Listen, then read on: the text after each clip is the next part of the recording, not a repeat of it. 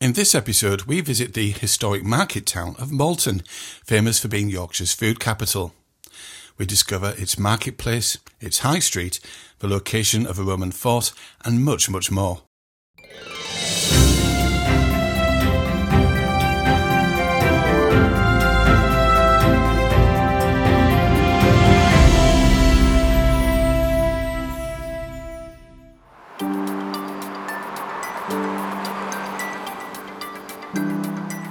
On the 21st of August in 2023, I visit the amazing market town of Malton that is certainly best known for its regular food festivals.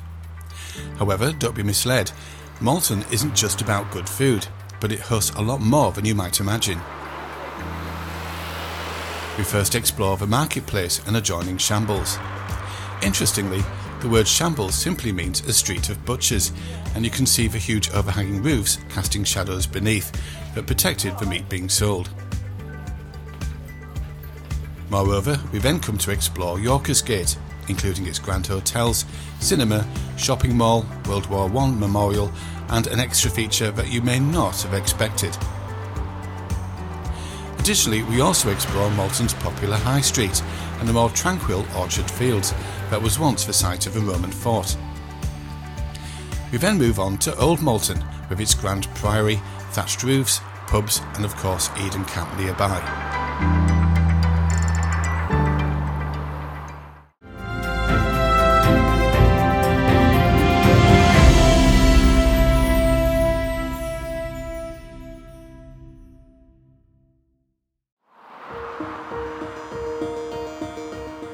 Certainly, getting to Malton by car is easy as it resides on the A64, the Scarborough, York and Leeds Road. It also resides on the A169 from Whitby and Pickering and the B1257 the Malton, Helmsley, Stokesley Road. However, you can park in the town centre by St Michael's or even Water Lane Car Park, as well as Wentworth Street Car Park, close to the town centre. Trains run from Liverpool, Manchester, Leeds, York, and Scarborough, where you can connect to the rail network. Coastliner buses are available between Scarborough, York, and Leeds, as well as buses from Whitby, Pickering, Castle Howard, and Hovingham.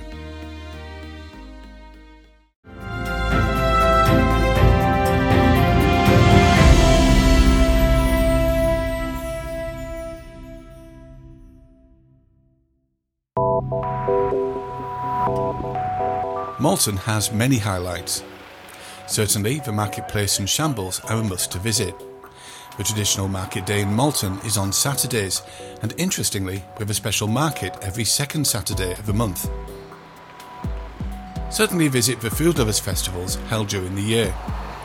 Please refer to visitmalton.com for dates. Furthermore, the Lanes Shopping Mall is also a must. It features toys, models, health and beauty, as well as homewares. Moreover, R. Yates and Sons are a rural department store that is certainly worth a browse, and they sell just about everything. The ever popular Eden Camp Museum is one of Malton's major visitor attractions and is located just outside the town.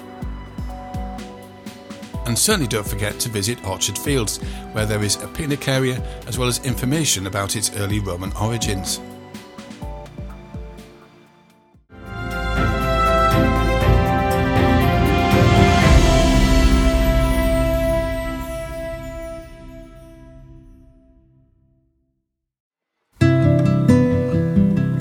Undoubtedly, I have often heard words such as idyllic, picturesque, and lovely to describe Malton.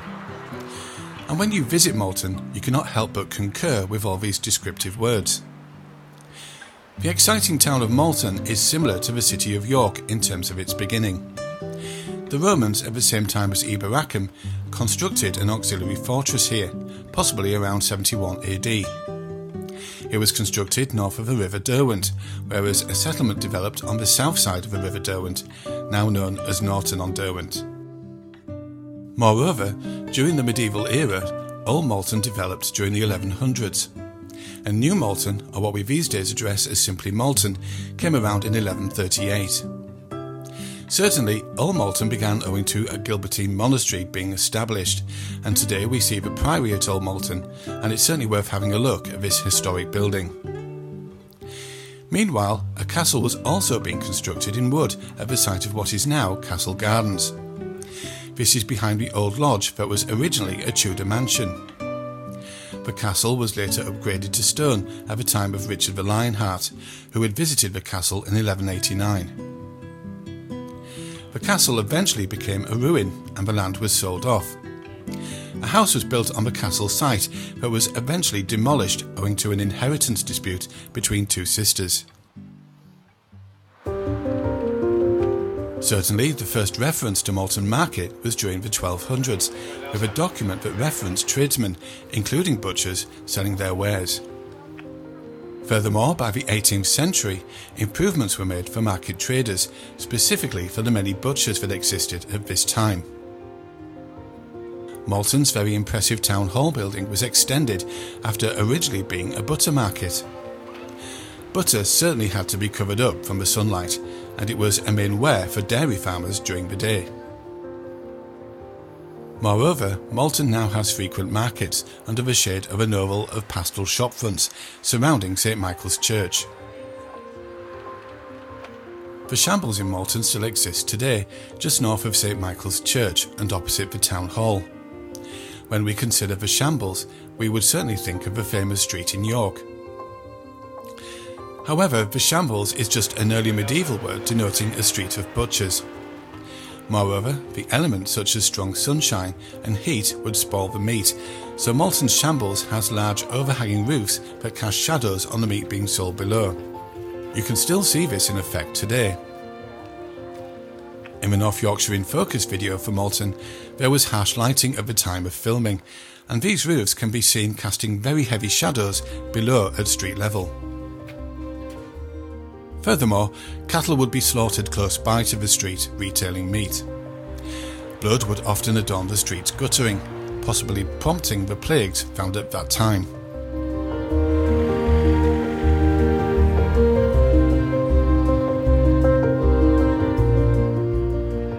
Bringing ourselves back to the modern day, Malton has become renowned for its food festivals held regularly. Certainly, Malton's Market Day is held on Saturdays, with a special Malton monthly food market held every second Saturday of the month. Moreover, Malton also holds some exciting food lovers festivals, and you should check visitmalton.com for these dates. These festivals are certainly fun foodie experiences. We have live cooking demonstrations, stalls, on street cooking, live music, entertainment, celebrities, and much, much more. Moreover, there is even a bar to enjoy a drink in the Yorkshire sunshine too, should we get it.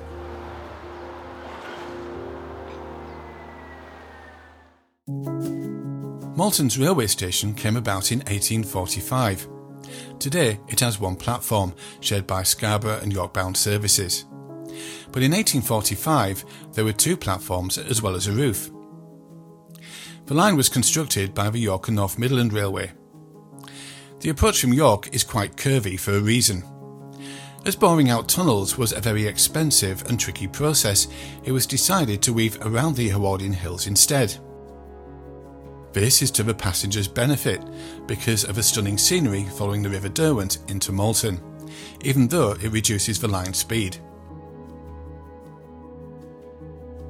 Over the road to the station is a relatively modern bus depot that operates services to Whitby, Scarborough, York, Leeds, Pickering, Hovingham, as well as Castle Howard.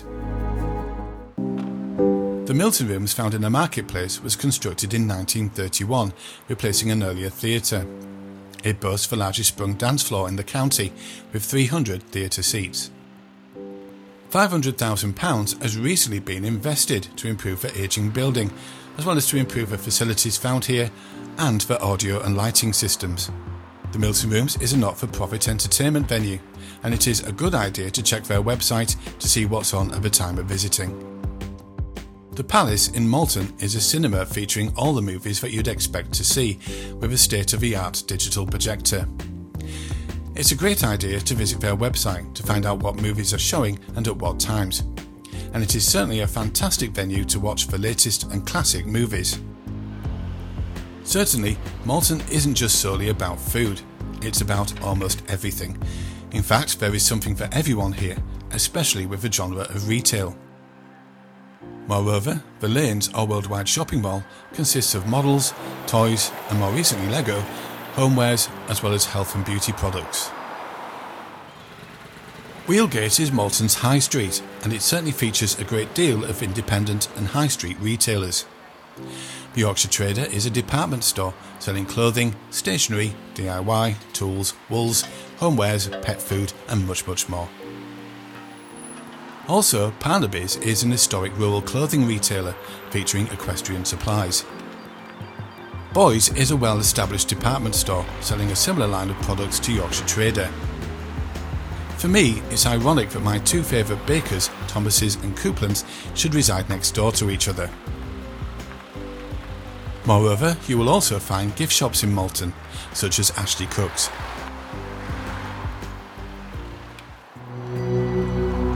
More recently added to Malton are several handcrafted sculptures adorning the streets. Now, certainly, without any doubt whatsoever, Malton is a very floral market town with many vibrant planters and hanging baskets throughout, making Malton a very desirable town. However, on the approach to Malton via Yorkersgate, there is a carved lion overlooking the road, just prior to the turn-off for Castle Howard Road. Furthermore, if you take a walk along Newbiggin and onto Broughton Road, you will see two further interesting sculptures. Firstly, there is Tiny Tim, the sparrow, created by Andrew Kay. Moreover, he has been named Tiny Tim by Lucy Barker, a young Malton resident who won the competition to dedicate his name. Just slightly further up the road, you will find another sculpture of a horse known as the Spirit of Malton. Again, the sculpture of the horse was created by Andrew Kay, and this time named by Matilda Lightfoot from Ebberston, another competition winner.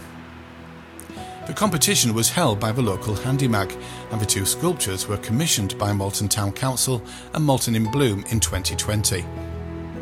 Certainly, these are two fascinating sculptures to be sure.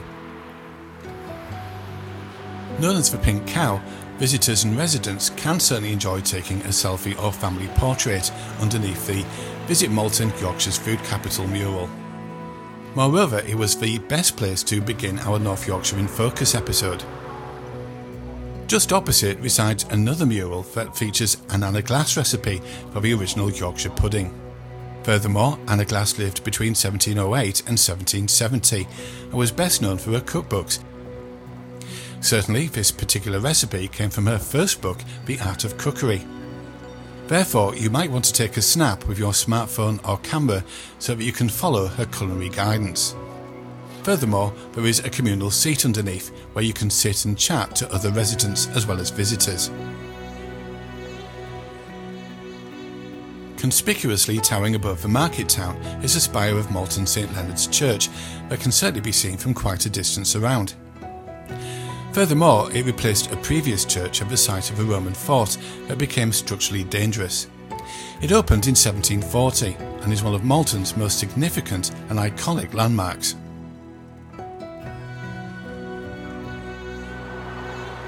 And on the subject of local history, Malton Museum, found on Yorkersgate, features exhibits largely from excavations carried out between 1925 and 1970 in the local area.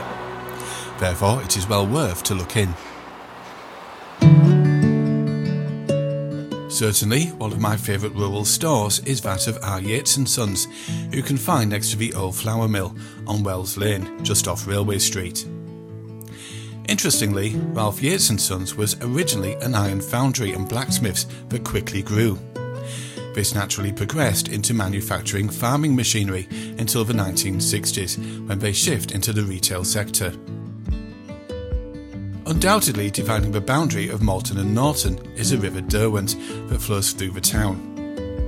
Furthermore, as you cross the florally decorated bridge, you can certainly see the old mill that once possessed a water wheel.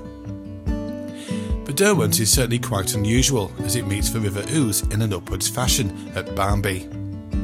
Its waters derive from the North York Moors National Park as it builds up momentum towards Ryedale. Well, I've certainly enjoyed my visit to Malton, and I'm sure that you'll enjoy yours too. Until next time.